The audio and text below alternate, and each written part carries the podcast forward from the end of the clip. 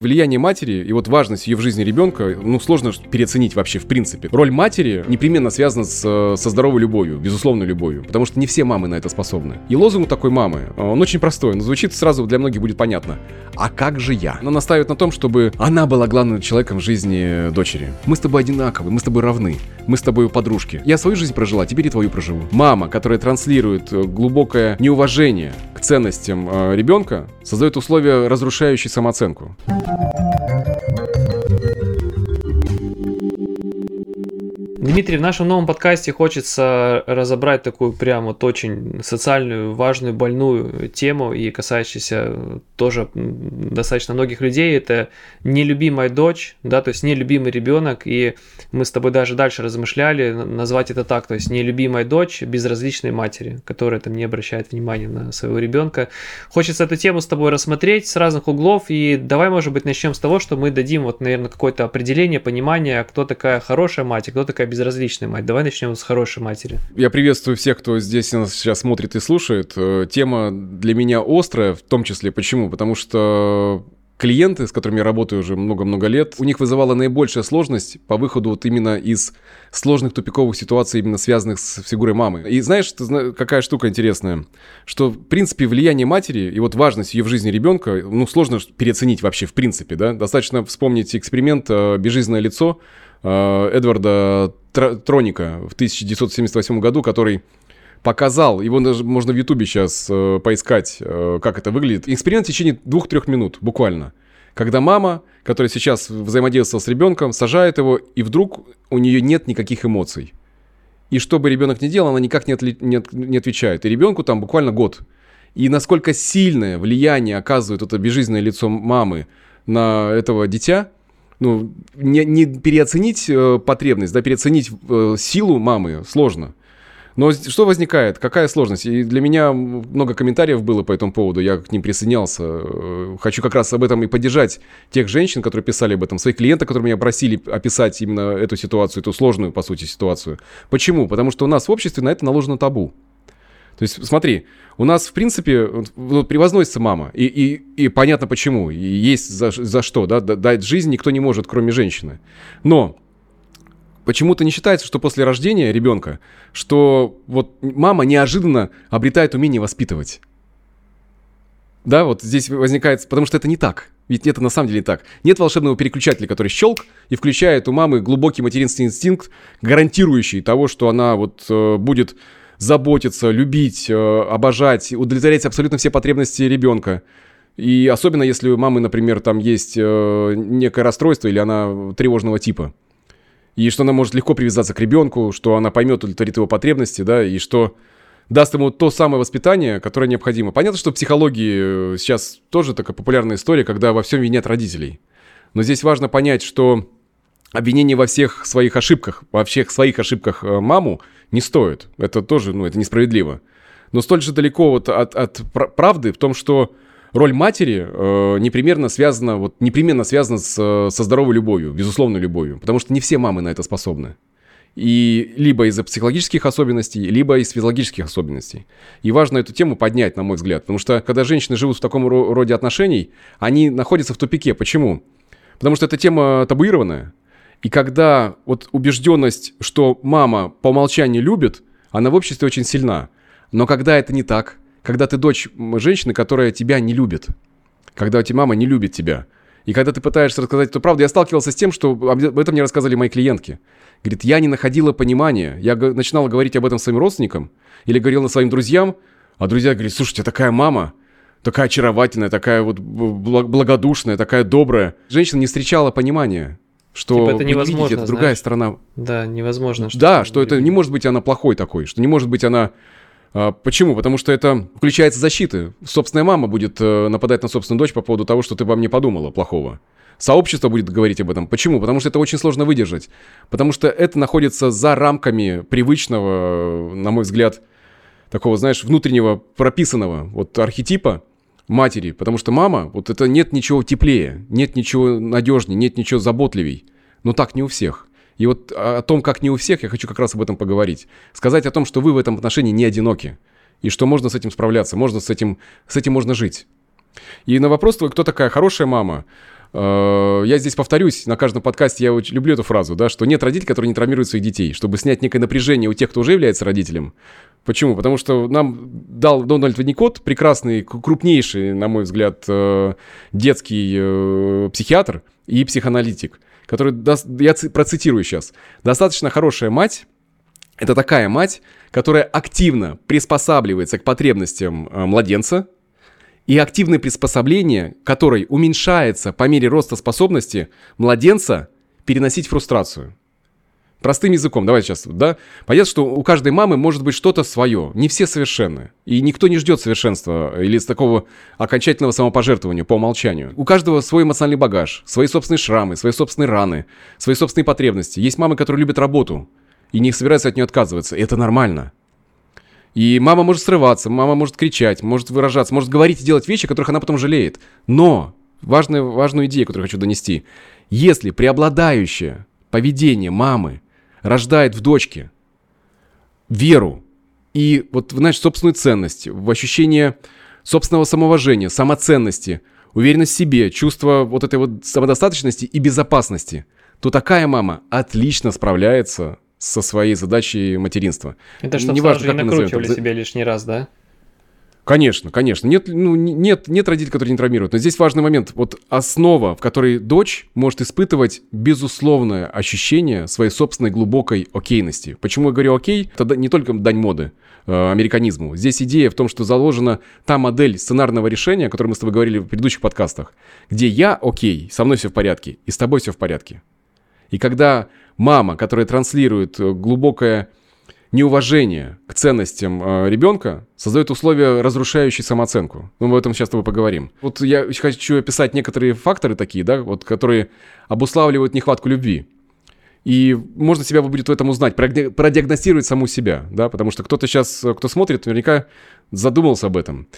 Что в первую, что в очередь происходит? В первую очередь, унижает и критикует вас делает вас козлом отпущения. Мы с тобой говорили об этом в подкасте «Токсичные родственники», что вот козел отпущения – это одна из основных манипуляций э, в среде, да? Э, предписывает себе все, что получается, и обвиняет во всем, что не получается. То есть, когда мама берет на себя, э, знаешь, заслуги, победы дочери, но неудачи обвиняет ее. Относится к дочери, как будто бы сама дочь не может принимать решения. То есть, как будто она не самостоятельна. Включает свое обаяние, когда встречаются посторонние люди, чужие люди, да, с чужими людьми она может быть очень обходительна, может быть очень соблазнительна, но становится холодна наедине с дочерью. Когда мама с дочерью соревнует, с дочкой соревнуется, это один из ярких проявлений того, что, ну, это в принципе быть такого не должно. Когда, это из, из примеров моих клиенток, когда мама флиртует со второй половиной партнером дочери, мама сексуально соблазняет, идет на это прям открыто. Когда пытается прожить э, жизнь дочери за нее, считая, что она имеет полное право на это. Когда она звонит, пишет, заставляет уделять внимание ей столько и так часто, э, что девочка, ну, женщина, да, вот дочь, может чувствовать себя, знаешь, в таком, в клетке с ощущением давления со стороны. Когда она может говорить, намекать на то, что именно дочь стала причиной депрессии. Когда вот э, мать обвиняет, что все из-за тебя, все и потому что ты. Когда у нее нет личных достижений, в карьере не сложилось, карьера разрушилась из-за тебя. Вот эти вот веса, такие непомерные, многотонные, да, вот по весу, которые падают ответственностью на, на дочь, которые говорят или намекают, э, что дочь не справится без нее. Что, что ты там можешь, господи? Только я могу тебе помочь. Или здесь есть обратная сторона, что без тебя, дочка, никто не справится, только ты. То есть здесь двойной стороной такой. Когда мама может использовать деньги или обещание денег, или каких-то благ для манипуляции э, дочерью когда она угрожает усложнить жизнь. Если вы не сделаете для нее то, когда дочка не сделает то, чего мама просит, чего она хочет. Ну и, конечно же, самое ключевое здесь, вишенка на торте, это когда мама э, игнорирует или преуменьшает ваши собственные чувства, ваши желания, ваши мысли. Вот это очень яркие такие маркеры, э, такое проявление нелюбви. И здесь важно, наверное, подумать, поговорить еще о том, что чувствует и думает человек, находясь в этом. Потому что когда вот клиентки проходили мои по процессу психотерапии, я слышал от, от многих повторяющиеся вещи, что они задумывались сами, а любит ли мама ну, меня или нет. И стыдится, человек стыдится внутри, это парадоксальная штука. Дочь стыдится самой идеи, что мама может не любить. То есть нет идеи, что мама виновата, да, мама, мама не способна это чувствовать. Если мама меня любит, со мной что-то не так. Вот давлеющая идея, которая ну, транслируется. я, наверное, бы так же бы размышлял. Ну, вот я себе представляю, что это как-то, знаешь, для моего мозга логично, ну, сомневаться больше, наверное, в себе. Ну, опять же, если я буду находиться Особенно ребенку, конечно. Ребенка, да, Особенно дочери, да. Как бы мама, тем более, когда, когда ты видишь, что она же с другими общается хорошо и так далее, что у нее с другими складываются отношения. Просто вот представим, допустим, я наблюдаю за тобой со стороны, ты со всеми дружишь, да, со мной, допустим, общаешься плохо. Ну, понятное дело, что мне будет казаться, что я не окей, потому что, ну, ты же с другими-то общаешься нормально, а со мной почему-то плохо да, общаешься. Это да. первое. Почему со мной? Почему со мной такого нет? Да. Да, да. да. Какие еще есть мысли? Э, когда женщина может считать, что потребности, желания и ожидания мамы значительно важнее, чем э, ваши собственные. Вот когда женщина ставит себя на второе-третье место, а пер, пер, первооснова в этом отношении потребности мамы. Что еще? Одна из таких больших э, заблуждений в этом ключе, что любовь надо заслужить. Дочь, которая воспитывалась нелюбящей матерью, считает, что она недостойна любви ее нужно заслужить. Это же потом на взрослые отношения уже переносится, когда абсолютно, а это это полностью э, пытается, ломает отношения. Э, ну как бы вот под мужчину, что прям вот еще еще сильнее, еще больше служить ему. Сверхадаптация э, э, создает условия накопления гнева, что я должна быть какой-то. Вот потому что в этот момент женщина отказывается от себя. Я должна быть какой-то, чтобы меня любить, потому что она научилась этому с детства. И это потворствуется. То есть вот это поведение со стороны мамы, она это принимала. Мы поговорим с тобой еще о том, как, как они манипулируют. Да, это важно, чтобы понимать, чтобы это хорошо различать.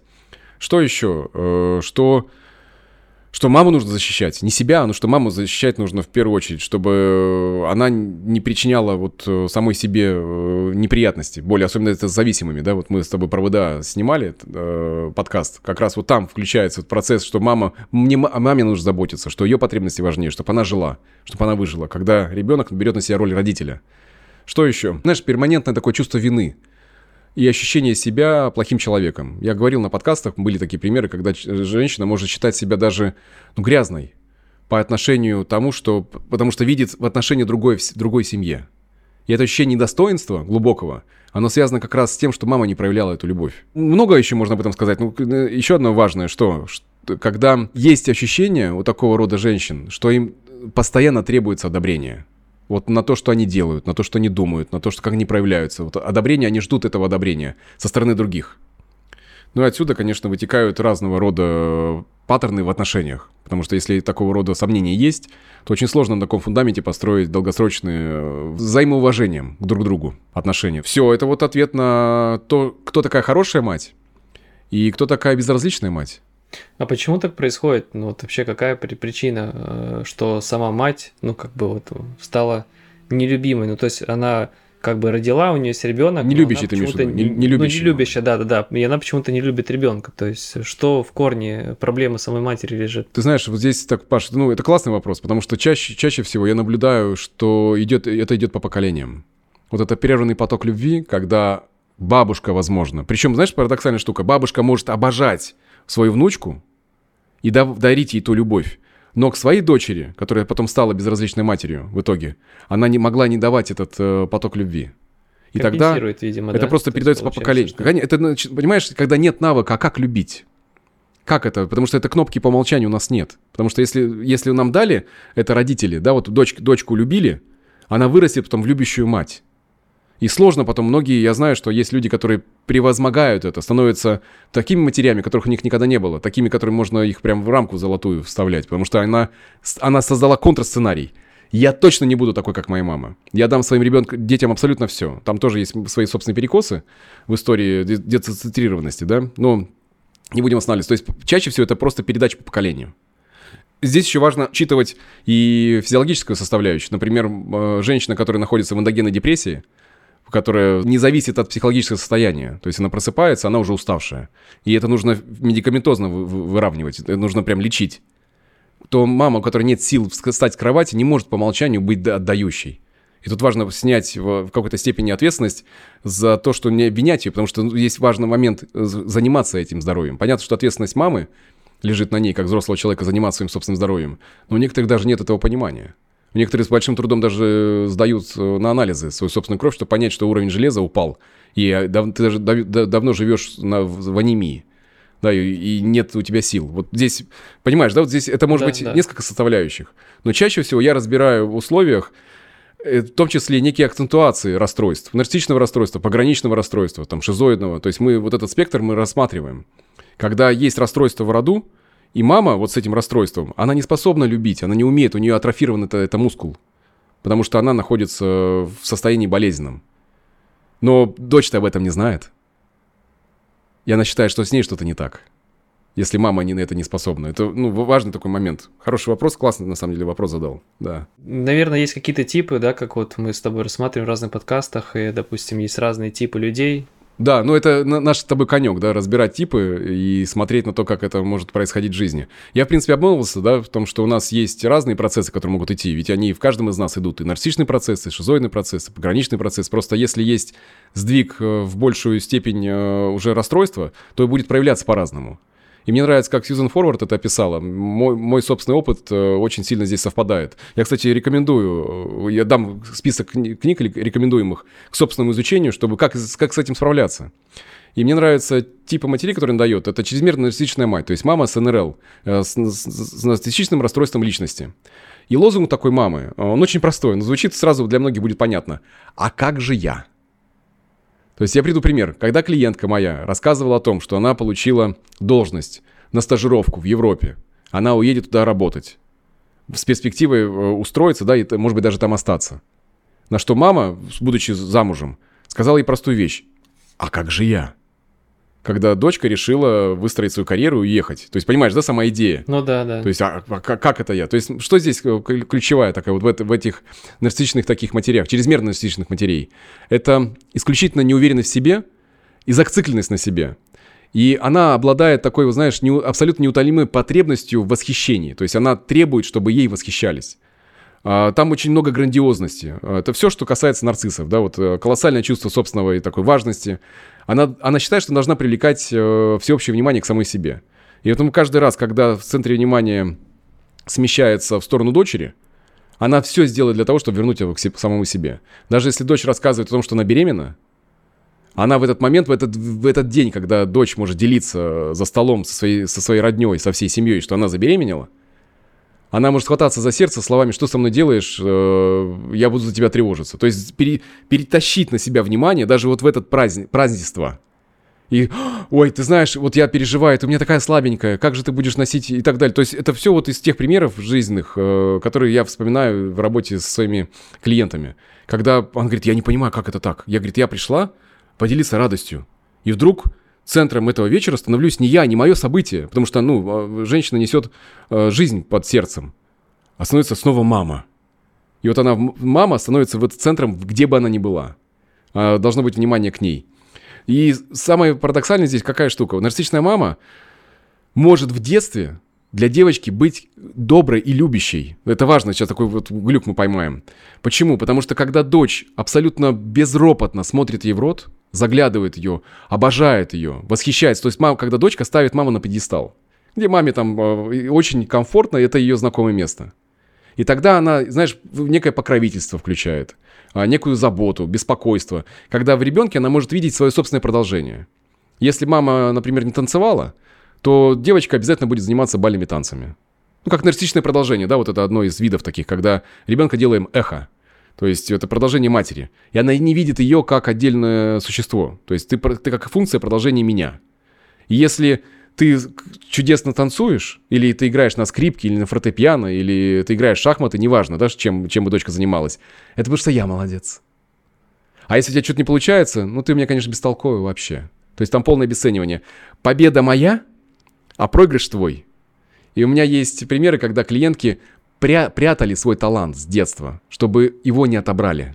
Понимаешь, какая глубокая штука ну, на самом деле? Да. Человек приходит и говорит, я не знаю, чем заниматься, что мне нравится. И мы раскапываем, у человека есть тенденция, есть желание. Но страх, что если я начну, у меня начнет получаться, у меня это заберут. И вот этот страх, э, что будет отнято. Э, почему? Потому что мама живет вот в этом э, зависимости от поклонения, и у нее ненасытное желание которое никогда не будет удовлетворено. Потому что э, маму может успокаивать положительное внимание, и когда вот дочка вырастает и сдвигается уже в пубертат, ей становится 12, там 12-13 лет, то мы здесь сразу вспоминаем э, сказки, которые ведь воспетаны в сказках все истории вот этих матерей, э, например, «Спящая красавица». Когда мама вдруг, в смысле, ты у меня что, сексуально привлекательно становишься? Когда мама начинает относиться к дочери как к самой страшной сопернице. Сопернице за внимание мужчин – когда мама к ней относится как к ровне. И начинает, конечно же, ее гасить. Почему? Потому что ложный образ «я», который существует у нарциссичной личности, он, он идеален, и он, он прекрасен, он грандиозен, и он не позволяет себе быть разрушенным. Потому что там за этим скрывается очень много пустоты, с которой очень сложно со- со- соединиться. И поэтому лю- защиты самые лютые у нарциссов, самые лютые у нарциссичных матерей, лютые защиты. Почему? Потому что именно они создают условия вот этой вот газлайтинга. Такого, что Такого не было. Вот вы почти ловите в процессе конфронтации с ней. Вот ты же, мам, ты же говорила за столом э, о том, что ты за меня испугалась, я же не, не выношу ребенка, что ты теперь тревожишься, у тебя там чуть не сердечный приступ случился. Не было такого. То есть, знаешь, сдвиг такой вот, э, я этого, я такого не говорила. Или э, ты уверена, что ну, тебе это не показалось, что тебе это не приснилось? Какое у тебя богатое воображение? То есть, когда есть бесконечное обесценивание мыслей, и своих собственных чувств. А, та, а там еще после этого еще та атака. Вот ложное я защищается каким образом? Ой, какая ты злопамятная. Ой, вот, вот какая ты настоящая. Да, вот такая, вот так ты относишься к матери. Когда все происходит наоборот, когда мама, атакуя, создает ощущение вины у дочери за то, что дочь абсолютно адекватно защ- начинает защищать свои собственные границы. Ой, да ты что, я просто пошутила когда э, клиентка моя ловила маму на том, что она чрезмерно расстегнула блузочку перед ее женихом. Да ты что? Да нет, тебе показалось. Да я просто, просто шутил, у меня было такое настроение. У тебя что, нет чувства юмора? У тебя проблемы какие-то с чувством юмора? И как, или из серии, знаешь, там, ой, ты неверно меня понимаешь. Да не было такого. То есть, когда не поймать. А почему вообще это происходит? Вот вопрос задам такой э, у этой женщины, ну вот у этой мамы, да, условно говоря, почему у нее такое поведение-то э, происходит. Она вообще осознает, а, она, она, она осознает вот эту вот историю, что она делает это специально, и как бы то, что О, она это хороший вопрос, спасибо ну, тебе большое. Да. Неправду, или да. она искренне верит в то, что, то есть она расстегнула блузку просто так реально по приколу, или она осознанно это делает, чтобы привлечь внимание, но человеку другое сообщение дает. Это очень крутой вопрос, потому что зачастую люди нарциссичное расстройство, да, вот в этом плане, если мама страдает этой историей, то она может понимать, что она делает, но не признаться в этом. То есть она может идти в осознательное нарушение границ другого. Почему? Потому что мне можно. Ты кто такая? Ты моя дочь, ты вообще моя... Ты, я, я тебя родила. Знаешь, вот это послание, которое вот, оно через грандиозно. Вот королева, знаешь, вот королева в самом плохом смысле этого слова. Вот как сказки эти. Да, создание, почему происходит э, нарциссичное расстройство личности, там, привет Кохоту и Отто Кенбергу, кстати, у которого я сейчас прохожу обучение, там разные есть и теологии возникновения, идея в любом случае идет привет маме, ее маме, о том, что происходило в удовлетворении базовых потребностей и так далее. То есть я сейчас просто не, не сяду на коня сейчас нарциссичного, будем скакать, отойдем от этого. Но идея в чем? Когда мама сознательно защищает нарциссичная мама, да, сознательно защищает свое ощущение идеальности, образности, потому что там пустота. И сложность в чем? А, для любых изменений с такой матерью необходимо два фактора. Чтобы мама была самоосознанна и, сама, и у нее была склонность к самоанализу, чтобы она понимала и несла за, за собой ответственность.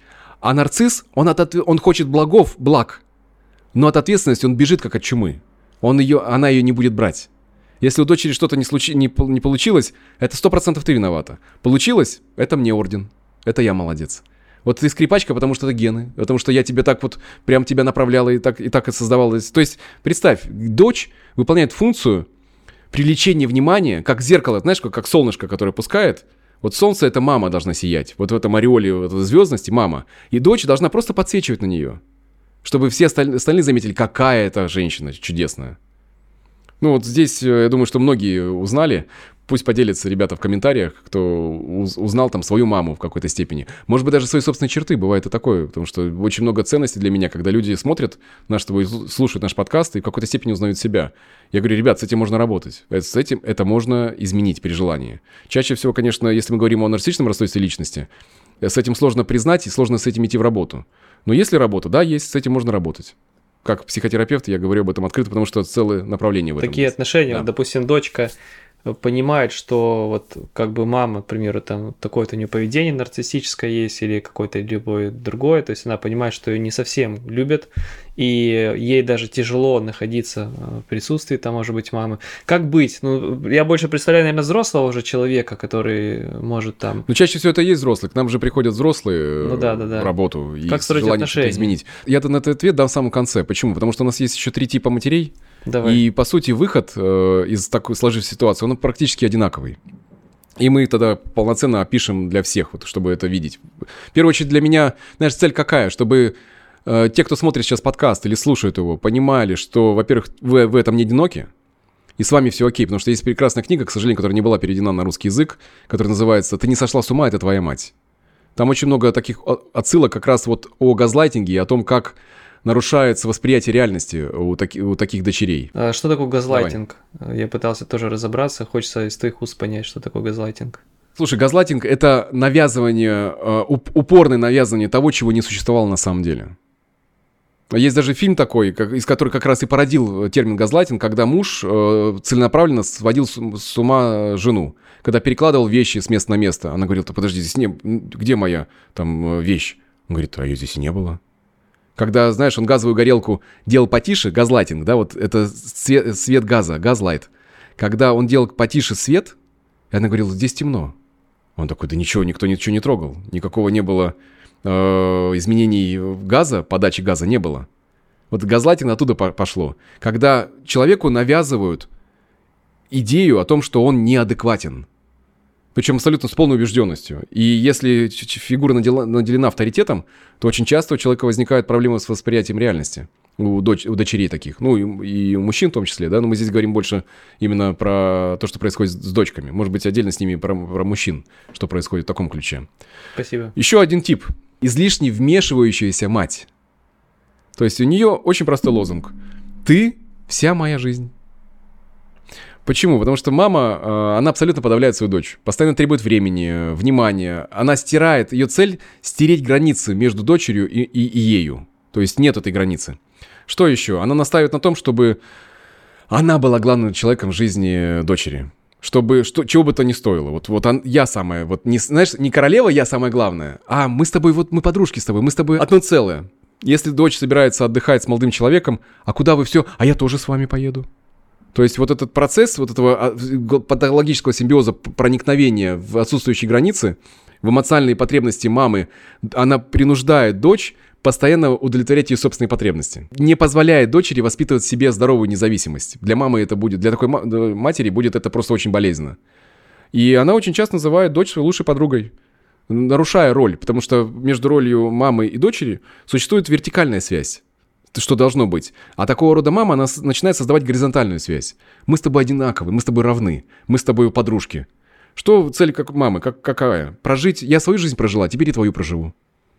Чтобы вот э, для, для нее представление о любви очень своеобразное. Почему? Потому что для нее близость, для, для мамы близко, а для дочери это рабство. Мама вмешивается, у нее нет личной границы. И то чувство, которое испытывает человек, это постоянное давление, напряжение, вот это чувство вины. И здесь разделение как будто бы недопустимо.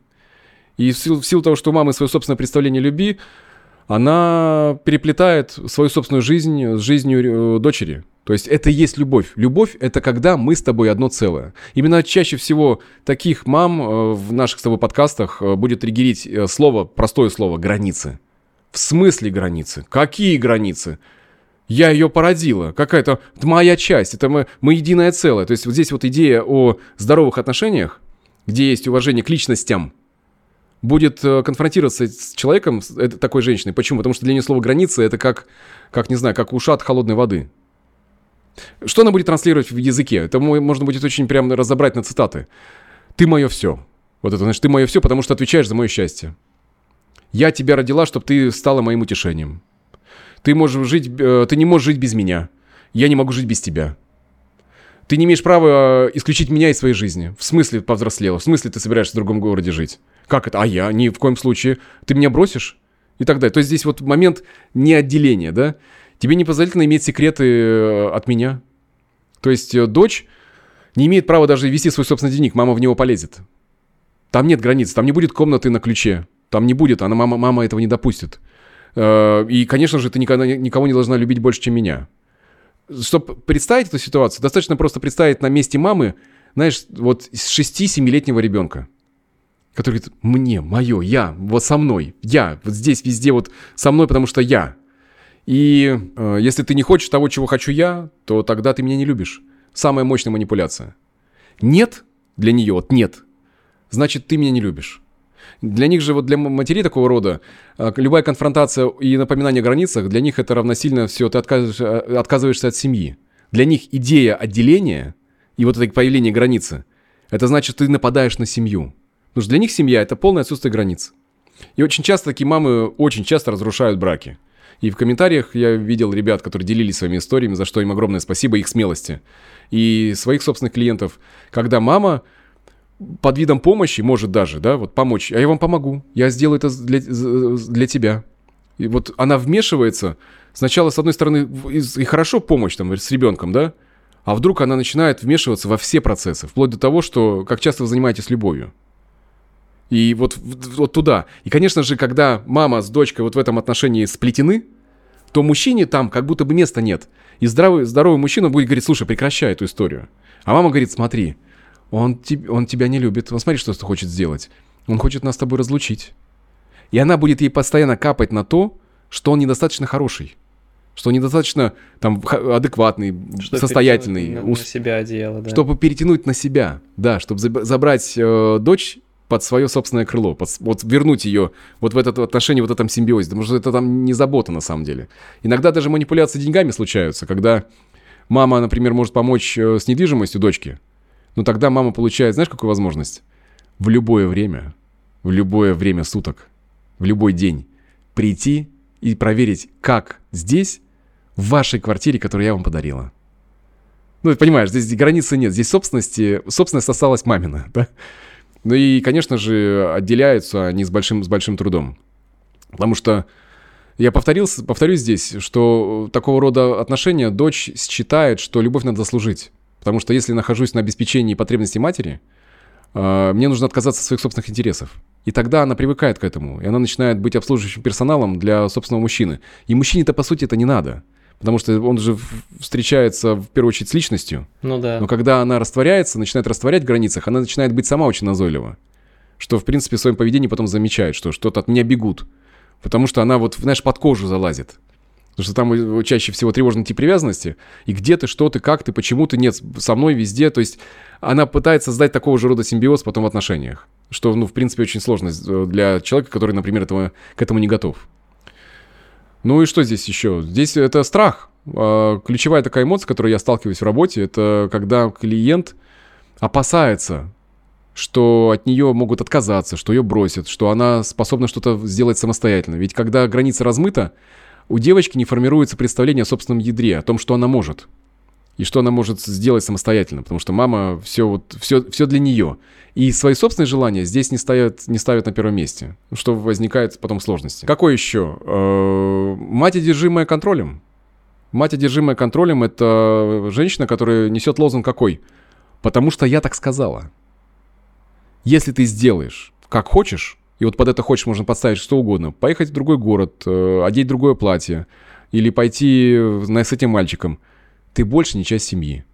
То есть вот здесь вот контроль такой, знаешь, когда у человека, может быть, даже ОКР, обще, э, обсессивно-компульсивное расстройство, когда она знает, как должно быть правильно, какие туфельки к какому платью подойдут. И неважно, что ты хочешь одеть другое. И в силу того, что мамы такого рода, они чувствуют себя бессильно в некоторых сферах своей жизни, они используют свою дочь для того, чтобы заполнить эту пустоту, потому что перфекционизм — это недостижимая история. То есть перфекционизм создает стандарты, которые достичь невозможно. Это, ну, так не получится. И как итог тогда, критик, он создает критика. Когда мама раздавливает, я бы здесь даже так сказал, она раздавливает э, самооценку собственной дочери. Потому что все, что ты делаешь, ты делаешь это неправильно. Почему? Потому что я так тебе не говорила делать. Все, что ты хочешь, ты, весь твой вкус, твои желания, твои мысли, все не так. То есть идет полное обесценивание вот в этом контроле. Потому что, чтобы контролировать, нужно лишить воли. А чтобы лишить воли, нужно у человека отобрать инициативу. И очень часто такие женщины становятся безвольными тряпочками который, который мама потом вытирает любой угол, который ей нужно. Почему? Потому что воля отобрана. И чтобы... Тут важный момент. Когда дочь попадает в такого рода отношения, естественный способ защитить себя – это согласиться с тем, чтобы я не имею собственной воли. И очень сложно потом в процессе, вот по, по сути, девочка живет в состоянии постоянного буллинга, когда постоянное вот обесценивание, травля о том, что все, что бы ты ни делал, делаешь не так. И это может быть что? Это может быть жесткие шутки, это может быть замечания, это ну вот то, что формирует идею, что э, девочке своему собственному вкусу и своим собственным мыслям и чувствам доверять нельзя. И отсюда, конечно же, идет отказ от, от воли, потому что маму победить невозможно, и ма, у мамы власть. И поэтому, чтобы защитить себя, повторюсь еще раз, чтобы защитить себя, девочка решает отказаться от своего собственного мнения. Но когда у нас нет собственного мнения э, у такого рода человека, да, у него очень сложно понять, что он хочет. Очень сложно себя отстоять. Очень сложно потом в карьере двигаться, потому что То отобрано это вот это... одна из причин, когда человеку тяжело понять, э, что он хочет в жизни, и он так, ну, да. словно говоря, без цели. Очень может быть. Здесь надо смотреть персонально, каждому индивидуально, но очень часто возникает именно такого рода, когда есть запрет на проявление своей собственной инициативы со стороны контролирующей матери. Потому что, что куда ты хочешь, чем ты хочешь заниматься? У нас бизнес свой. Куда ты собралась? Какое у тебя там это танцы? В смысле там, что ты себе выдумал? Или какой там у тебя, какой у тебя вокал? Что ты собралась? Петь? Что ты там собралась? Кем ты собралась? Пси психологом? Ты что? Вот это вот лоботрясничать собираешься? Я тебя, я тебя не для этого растила. Как Милешка, То есть мама уже... Там? Да, может быть, да. Ну, идея как раз, да, вот в том, что обесценивание любого выбора, если это выбор не мамы. То есть, а неважно, к чему лежит у девочки душа. К чему потом у женщины уже... Мы же говорим не только о маленьких э, людях. Мы говорим с тобой уже о зрелых женщинах, которые физически зрелые, но психически остались на возрасте 4, 5, там, 6 лет, может быть, 12, которым отказали в возможности проявлять свою собственную волю. Ну и здесь еще важная часть какая? Контролеры очень хорошо знают все уязвимые места своей собственной дочери. И они играют на этом получше любого фортепиано. Вот они любую, любую сонату сбахивают, чтобы дочка отказалась вообще от любой инициативы. И выбор, например, жениха, который не, доб- не будет одобрен э, матерью такого рода. Это будет просто ну, взрыв на макаронной фабрике. Мама будет уничтожать э, в этом отношении выбор дочери. Очень сложно противодействовать этому. Очень часто возникает у такого рода клиента, которые приходят, мы работаем с ними. У них, говорит, я не понимаю, почему от меня отдаляется супруг. Ну, если им удалось выйти замуж, да, потому что понятно, что уровень вот этого контроля может быть у всех разный. И некоторым удается и замуж выйти. Понятно, мама, ну что там твой? Ну, без, без, бестолковщина. Будет обесценивать его. И, и женщина приходит с тем, что мужчина от нее отдаляется. И когда мы с парой начинаем смотреть в эту историю с запросом, да, вот у человека есть желание вот наладить, наладить отношения. Он говорит, слушай, ты меня душишь. Говорит, чем? Говорит, ну а ты вот постоянно, ты вот мне постоянно делаешь замечания. А она этого даже не замечает. Почему? Потому что она в этой среде росла.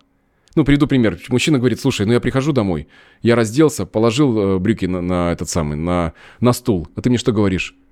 Он говорит, а что, что, ты знаешь, где должны брюки висеть? Они должны висеть в шкафу. Ты знаешь, где должна, должен быть фен лежать? Ты должен, знать должен, как полотенце после душа должно аккуратненько висеть вот так вот прямо на, вот на полотенцесушителе. И когда она живет в этом, она этого не замечает. А для другого это чрезмерный контроль. Слушай, а вот сейчас э, ты может рассказываешь, да. я представляю, что многие женщины сейчас сидят, ну, например, я там не защищаю, ни на кого не гоню, просто размышляю, что кто-то говорит, Дмитрий, ну а как быть, если мой мужчина и здесь разбросал, и здесь разбросал, и здесь разбросал? Я же хочу ему по факту, например, рассказать, вот, как это в здоровой да, женщине вопрос, происходит. Кто, кто, да. кто, кто вы? Кто вы тогда для него? А, контролирующая мама или все-таки жена? Потому что, да, у каждого свое, свое представление о дисциплине. И о, о гигиене тоже. Да, если она скажет, что я потом устаю за тобой все это убирать, как и быть. И здесь важно договориться об этом. Понятно, что здесь может... В смысле, вот особенно люди, которые вот э, с перфекционизмом, да? А что, в бардаке жить, что ли? Вы мне это предлагаете? Я не такая, я не способна на это, я так не хочу. Но здесь важно понимать очень важную вещь. Важно понимать, да, тавтологию такую, простите за нее, что мужчина этот вот, это взрослый человек с которым можно договориться. О том, как он выстраивает свой... Он же как-то дожил до своих годов. Как-то выжил, справился без вас. Но зачастую там в этом убеждении нет идеи, что он дожил, да, дожил-то, ладно, неправильно дожил. А сейчас я его научу, сейчас я его сделаю э, правильным. И контроль является основной такой темой для вот э, нападок. И она искренне не понимает. А что это такого здесь? А человек говорит, слушай, да душит это меня. Я, говорит, я, я за то, чтобы ну, было в чисто в доме, да, но без перебора, потому что это чрезмерно. Потому что только так, как должно быть по ее. А для нее приезд мамы будет самым лютым испытанием, потому что мама приезжает как ревизор с проверкой. То есть, на что все было чистенько, прибрано, идеально. Хочет отдохнуть, она такая просыпается, вспоминает, что мама приедет. Если были бы нормальные отношения, сказала, ну окей, я хочу отдыхать. То есть, как бы не прибрано, не прибрано, допустим. А она как бы ну, достает сверхресурс и пытается угождать маме, пока еще даже мамы нет, для того, чтобы мама не А в итоге, знаешь, чем это заканчивается? Заканчивается истерика у детей, э, мужем, который хлопнул дверью, потому что, ну, доста, доста, это огромное напряжение, которое, ну, да, и, да. конечно же, ее усталостью. Потому что маму, маму нужно удовлетворить, маму нужно порадовать, маму нужно обрадовать, но мама никогда не будет довольна. Важно понимать, что вы никогда не сможете заслужить у нее любовь тем, что вы двигаетесь в сторону перфекционизма, потому что перфекционизм недостижим. Идеальный, совершенный образ не существует, мы живем в человеческом мире.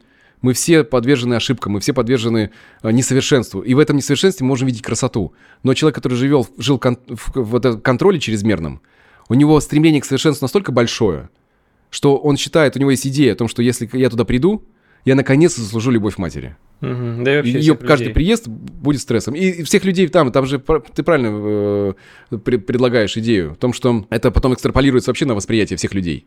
Как тогда женщина, которая воспитана контролирующей матерью, зарабатывает любовь? Она пипец правильная. Ну вот, тук-тук-тук, все. И очень часто вписываются они в, в коллектив, где есть какая-то власть. Они могут двигаться по карьере, потому что они очень исполнительные. Зачастую отказ, отказавшись от собственных, э, собственных мотивов, они могут двигаться очень быстро, вот расти в карьере. Но не всегда в радость самой себе. Можно обнаружить себя, что ты построил карьеру в том здании, в котором ты никогда не хотела быть. Давай еще два типа осталось. Мать, нуждающаяся в заботе. Лозунг какой? То есть, смотри, мама, нуждающаяся в заботе, это в том числе мамы и зависимостями. Лозунг какой? Я надеюсь, ты обо всем позаботишься. То есть, когда мама, она может быть не в состоянии справиться самостоятельно, как будто бы. Они обычно поглощены депрессией или зависимостью и вынуждают дочь взять на себя обязанности, э, знаешь, заботливой мамы, заботливого опекуна. Причем именно над ними, не только над домом, но и над ними. Ну и порой даже над другими членами семьи. И вот классический, это классический абсолютно случай, вот это вот с подмены, когда вертикальная связь меняется, то есть не горизонтально становится, как с мамой, которая э, слишком близка, да, без границ, а когда здесь ты, я дочь, а ты, а ты мать когда вот происходит эта подмена.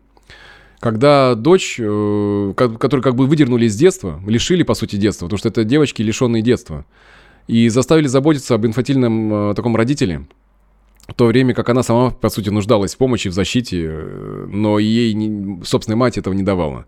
Здесь, знаешь, махровым цветом раскрывается вся суть ВДА. Почему? Потому что такого рода женщины будут как магнитом тянуть к проблемным мужчинам. И есть э, ряд таких ключевых идей, которые э, они транслируют. Что они? Они верят в том, что главная задача их в том, чтобы решать проблемы мамы. Ну или других членов э, семьи, о которых они взяли вот э, полномочия, да, вот шефство или опекунство. И причем неважно, сколько это будет стоить. Игнорировали собственные чувства и обращают внимание только на то, что мама хотела и как чувствовала себя мама. Когда защищают э, родителей от последствий собственных поступков. То есть, когда, вот знаешь, вот стыд э, за маму, когда вот еще, если отец пьет, это еще одно дело, да, когда это плюс-минус, ну, социально это тоже не очень, да, но страшнее, когда мама пьет. Когда маму прячут, э, когда думают о том, чтобы, ну, скрыть поведение от, от своих друзей, например. Вот здесь, помимо вот этой зависимости, да, вот э, от мамы, нуждающейся в заботе, э, девочка решает о том, что без одобрения мамы, ну, она не сможет собой гордиться. Потому что, вот знаешь, этой серии, когда, когда маме хватит, когда дочка ждет, когда мама скажет достаточно, все, можешь заняться собой. Но такого никогда не произойдет. Потому что в этом симбиозе мама не берет на себя роль, не берет на себя ответственность. И для, тогда для взрослого человека там такие утверждения могут быть справедливы, как э, «я сделаю все, что угодно, чтобы не огорчать свою маму и других взрослых в моей жизни». Но это же невозможно. Мы не можем не фрустрировать другого человека, потому что если мы ставим границу, это по умолчанию может кому-то не понравиться. И это нормально. А когда у человека, знаешь, страх подводить других людей, когда человек становится перфекционистом и винит себя во всем, что у него, у него не получается. То есть, когда нет детства, а человек прыгает сразу во взрослую жизнь. А, или когда, знаешь, вот есть еще такая идея у человека, когда я вот тот, на кого можно положиться. Я единственный человек, на которого, в принципе, можно положиться. Или я должна делать все сама. Вот эти женщины, я сама, помнишь, там подкаст на эту тему был? Очень часто они вырастают вот из таких семей, когда я все должна сама. А, а на кого положиться? На мамку, что ли? Я все сама. И, тут еще момент такой болезненный в том, что такого рода женщины, они представляют, что нравятся не они, а то, что они могут сделать. То есть их способности, их сила, а не они сами. Ну и, конечно же, вишенка на торте это том, что я должна быть сильной. Всегда быть сильной. И если мне что-то нужно, или я прошу помощи, значит, я слабая, а значит, я недостойна любви. Ну и важно понимать, что детства у таких девочек э, нет, они живут уже взрослой жизнью. Это момент, я думаю, что многие себя в этом узнали. Мы с тобой про, вот подкаст про ВДА, он прям вот здесь очень, прям очень сильно ложится, как раз э, когда дочка заботится о зависимой, зависимой матери. Еще последний тип, заключительный. Э, один из таких, на мой взгляд, э, самых жестких, самый такой темный, темный, черный даже спектр э, всех матерей, которые находятся. Почему? Потому что это мама, для которой характерно жестокое обращение со, со своей дочкой. То есть это рукоприкладство, это предательство, предательство в том числе и сексуального характера, когда мама делает вид, что сексуальный абьюз со стороны отчима или дяди и не было, и нет – то есть, когда такое происходит жесточайшее предательство в жизни э, девочки. А, когда лозунг такой матери, он один. Э, От тебя одни проблемы. Я тебя не хотела, я тебя не хотела рожать и так далее. То есть, когда мама, по сути, нападает вот не то, что она там защищает от оскорблений, не то, что она там берет на себя ответственность, э, чтобы девочку не обижали, она сама является тем самым нападающим, самолично поднимая на нее в том числе и руку что, на мой взгляд, самое страшное. Одно из самых, знаешь, таких вот в работе, с чем я встретился, в том, что одно из самых страшных открытий для клиентов это когда они вдруг понимают, приходит осознание, они чувствовали это, они понимали это в течение всей своей жизни, но не поднимали это на уровень осознания. Когда признать, что тебя не хотели. Это очень сложно, потому что это, по сути, нарушает вот эту табуированную тему, о которой мы с тобой начали с самого начала. Потому что что здесь происходит? Здесь умирает доверие. Потому что оно убита собственной матерью, убита мамой, потому что мама была жестока. И ее послание, обесценивающее, критикующее, не просто критика, а еще физическое такое э, насилие, то, что уничтожает самооценку дочери.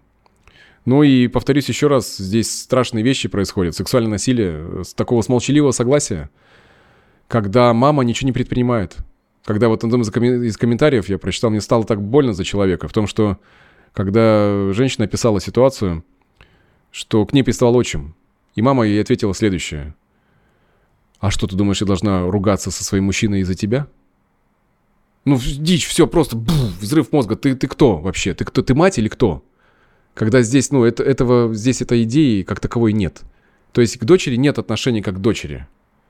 Ты так, которую вот здесь, знаешь, из-за тебя я должна была чего-то там отказаться. Да? Я из-за тебя там располнела и потеряла сексуальную привлекательность. То есть здесь ну, огромное количество стыда, это ощущение себя оскверненно, я об этом уже говорил, но здесь оно очень яркое. Когда здесь есть, знаешь, такой глубокий момент обиды, отчуждения. И в итоге, ну, как в итоге справиться дочери вот с такой травмой? Любая э, ситуация, которая травматична для дочери, она помогает справиться с ней только мама, которая станет ее защищать. Но если этого нет, тогда как бы человек остается как бы наедине с самим собой. И это страшно. Я здесь э, вспоминаю фильмы, которые я рекомендую посмотреть. Это два фильма.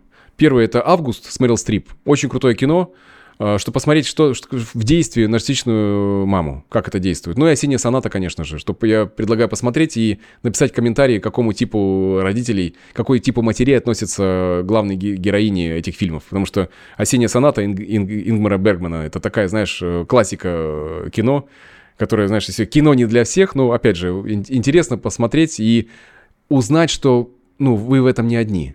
Что это тема, которая не только в сказках, но еще в современном э, кино, в современном искусстве отражается. Мне интересно, что ты, ты уже смотри, сколько историй. То есть, с одной стороны, что делать э, людям в этих взаимоотношениях, когда есть как бы дочь, да, когда есть мама. А, что делать да. Э, самой дочери, лично для себя? Что да. делать маме, если вдруг она поняла, что как бы она находится вот как бы в, эти, в этой типе матерей и понимает, что она неправильно относилась к своей дочке? То угу. есть, в общем, хочется какое-то понимание. Ты знаешь, я, наверное, сейчас э, озвучу то, что было самым сложным э, в моей работе вот, с клиентками, с которыми я работал. Это, по сути, это самое трудное решение. Самое трудное решение — это их несколько. Одно из э, — это признать, что мама не любила. Это очень сложно, это очень болезненно, это очень... Потому что самообман здесь создает условия, поддерживающие, продолжать поддерживать такого рода отношения. А когда мне Калинска сказала такую фразу, говорит, ты знаешь, я даже не предполагала, что когда-нибудь я могу сказать маме «нет». Для меня это был просто вот, знаешь, вот настоящим подарком в ее собственной победы. Для себя важно решить, конечно же, какие отношения человек хочет иметь сейчас, и что нужно, чтобы быть взрослой. Я здесь, наверное, шаги предло- предложу. Во-первых, в первую очередь, э- девчонки или мальчишки, кто еще смотрит, да, вот в этом отношении, может, может быть, для мужчин тоже это будет как-то интересно. В первую очередь, это, конечно же, теоретическая база. Для этого нужно погрузиться в изучение материала. Как можно больше начать изучать информации о манипуляциях, о, о таких материях. Есть в этом отношении книги классные. Они не изменятся. Нина Браун. Очень рекомендую. Вот здесь, вы знаете, когда вы погружаетесь, изучаете этот вопрос со всех сторон, вы, приходит очень важное понимание, что если об этом говорят, об этом пишут, и об этом уже рассказали как дорожная карта, значит, из этого можно выйти. Я здесь поддержу. Из этого можно выйти. Безразличные матери. Сьюзан Форвард. Классная книга. Как женщине исцелить свою рану. Знаешь, может быть, именно книга, которая позволяет человеку прочувствовать сопричастность. Потому что таких женщин на самом деле много. Достаточно комментарии почитать э, к нашим с тобой видео. Что еще? Какая книжка классная? Э, Пэкстрип. Э, Нелюбимая дочь о том, как же оставить вот эти травматичные отношения. Понятно, что каждая книга будет в какой-то степени маркетингом в отношении того, что вот вы прочитаете и все. Но, ребят, это первый шаг в изучении вот этой вот глубины. Когда приходит осознание, вот это вот начало правды, какое? Что это не полностью моя вина. Вот то, что сейчас происходит со мной, почему я испытываю стыд по отношению к проявлению самой себя, почему я испытываю проблемы в отношениях, что это не, не только моя вина, что это не только ответственность исключительно моя. Да, у вас есть ответственность это изменить, но то, что произошло, это было в том, что рядом с вами был человек, который не давал вам того тепла, который должен был давать. И тогда здесь рождается второй, второй шаг. Какой? Это готовность, важно, готовность испытать те чувства, которые вы давно подавляли. Чувства, которые сопряжены вот с тем уровнем насилия, который человек проходил в течение долгого периода времени. И это психотерапия. Нет ничего более короткого в этом отношении пути, чтобы разобраться с этим. Потому что когда человека затапливает, и знаешь, порой возникает нежелание даже смотреть в эту тему. Я не хочу, я хочу, вот я вычеркнул, закрыла шкаф, и я говорю, знаешь, такой пример, э, когда человек приходит и говорит, у меня шкаф. Шкаф, а там скелеты в шкафу. Я в эти скелеты заглядывать не, хочу. А для меня, когда мы работаем в процессе, вот мы открываем это, мы открываем этот шкаф, выпадает очень что-то нелицеприятное. И там огромное количество чувств подавленных. Мы начинаем их проживать, мы начинаем... Ну, это труд, это работа с проживанием. И вдруг человек понимает, что это вообще не шкаф, что это дверь, в двери его дворец, в котором он мог жить в течение всего времени, и там наступает горевание – и это один из этапов э, психотерапии, осознанное горевание, когда вдруг человек понимает, что всю свою жизнь он прожил, это была не квартира, это была комната всего лишь, вот одного дворца. Но он закрыл этот под названием шкаф, думая, что там нет больше ничего, что я туда заглянуть не смогу и не, и не справлюсь с этим. Но прелесть в том, что мы способны осознавать, мы способны чувствовать и способны вынести, уже будучи не маленькими, а взрослыми людьми, фрустрацию, которая, возможно, была в детстве, с которой мы не могли справиться. Но мы справляемся сейчас. В этом э, красота. То есть здесь это, знаешь, какой? Это распутать запутанность. Понять, э, какого рода отношения, какие паттерны не работали, почему они происходили. Когда мы начинаем разбираться, что было связано с нами, что мы чувствовали по этому поводу. То есть мы распутываем запутанность. Это то, что в терапии, вот на один из этапов терапевтических отношений в том числе. Ну и, конечно же, следующий шаг – это поставить себя на первое место. Потому что дочерей таких матерей это очень трудно сделать. Когда мы знаешь, становится я. Когда мама, которая э, стирает границы, мама, которая разрушает границы, мама, которая стирает самоуважение и самооценку, она не, не готова будет принять я. Вот мы, она еще, э, или ты, она еще примет, а я уже нет. И вот здесь важный пункт, конечно, вот идти в это, в это очень смело. Заручиться поддержкой, определить вот этот уровень людей, которые могут вас в этом поддержать. И зачастую, к сожалению, это не всегда э, близкий круг. Почему? Потому что когда в системе выстроено с козлом отпущения отношения, когда, например, девочка э, э, заботилась обо всей, своей, обо всей семье, выросла уже, да, женщина уже заботилась, она может даже обеспечивать финансово всех. И ее установление границ будет приниматься в штыки, потому что она по идее, как бы, разрушает систему, в которой она является козлом отпущения. А для них это будет на, э, названием «ты разрушаешь семью».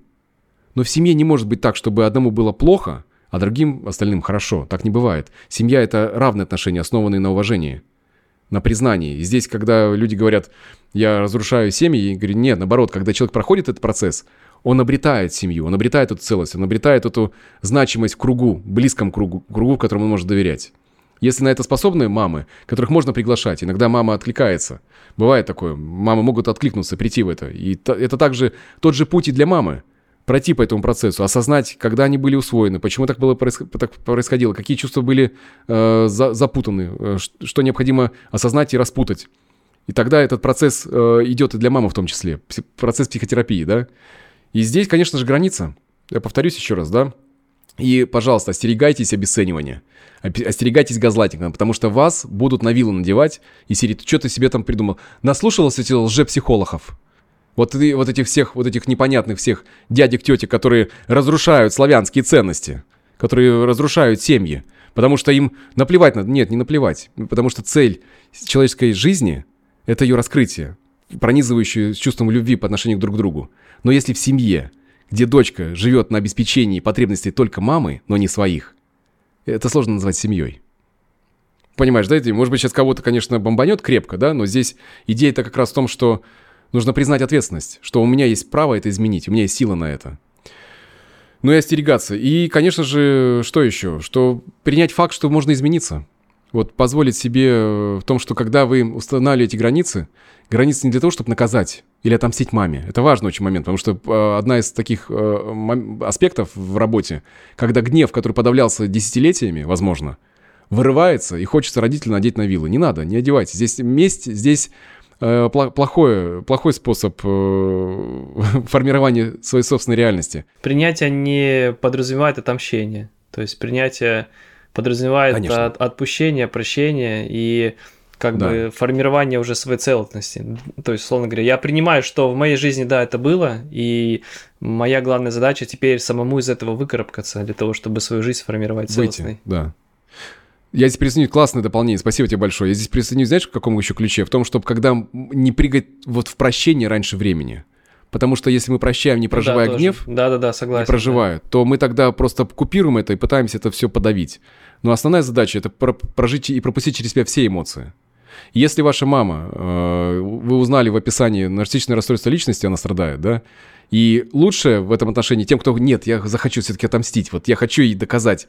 Я говорю, оставьте эту затею. Самое лучшее, что вы можете сделать, что причинить неимоверную боль вашей маме, я в кавычки беру, потому что это не мама, по сути. Это просто биологически она выполнила эту функцию.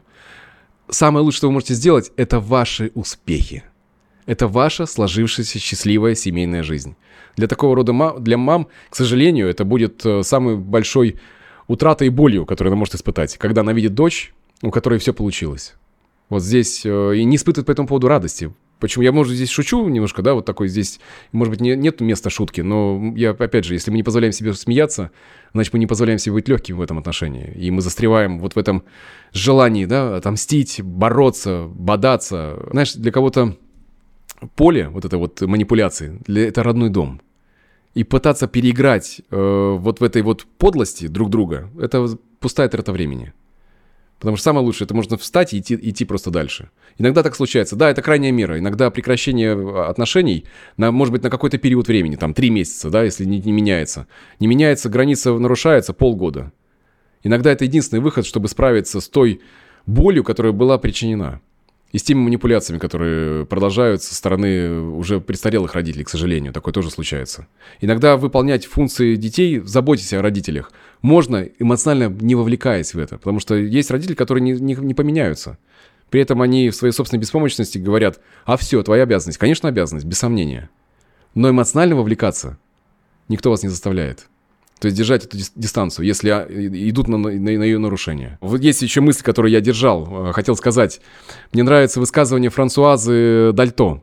Это французский психоана- психоаналитик, она педиатр, одна так, из, из таких маститых э, фигур э, такого французского психоанализа. Она сказала очень классную фразу. Родители, которым повезло с детьми, обычно имеют детей, которым повезло с родителями. И надеюсь, сейчас тот, кто услышал эту фразу, понимает о том, что пенять друг на друга нет нужды на самом деле. Главное разобраться с самим собой. Спасибо да. тебе большое. И давай еще тогда, наверное, расскажем о нашей программе, о циклах силы.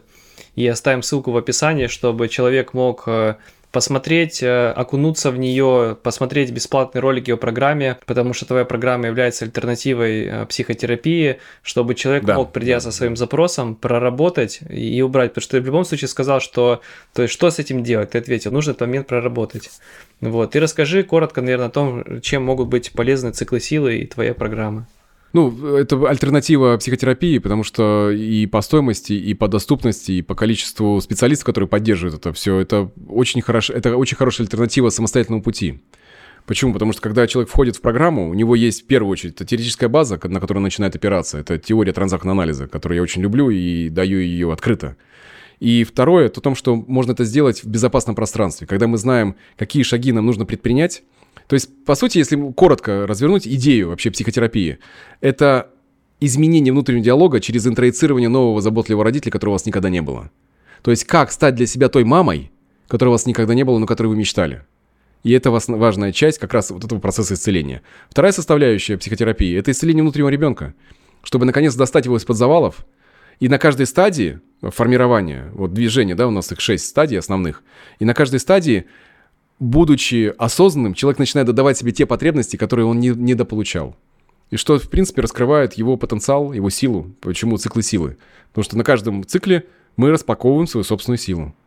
А когда это делается в, со- в сообществе, где поддерживают вас, когда люди, которые идут этой же дорогой, заинтересованы в изменениях, в своих собственных и тех, кто идет рядом, и когда это делается с поддержкой профессиональной помощью, да, вот психотерапевтов, э, психологов, психотерапевтов, которые в транзакционном анализе, которые супервизируются, которые сами в терапии, которые любят свою работу. Когда, если человек проваливается, да, вот есть моменты, когда человек проходит, и с чем-то он может справиться сам. Потому что я абсолютно убежден в, э, и вижу это на примерах э, самоисцеления, да, когда человек идет в осознавании, он берет этот инсайт и проживает, смотрит этот шкаф, проживает, достает этот скелет и справляется с этим сам, бывает и такое. Но когда человек проваливается в какое-то очень так, э, глубокое переживание, то для этого есть психотерапевт, который может в этом отношении поддержать и провести по этому процессу. За руку фактически. Спасибо да. тебе большое, что развернул. Ссылка на программу будет находиться в описании. Вы подписывайтесь, смотрите бесплатные ролики и через несколько дней получаете спецпредложение с возможностью зайти на данную обучающую программу. Дмитрий, тебе большое спасибо. Спасибо, а, Паша. Не забывайте подписываться, писать свои комментарии, ставить лайки, если вам понравилось, или там, может быть, вам не нравится данное видео. А, и до встречи в следующем подкасте. До встречи. Спасибо. Пока-пока. Да,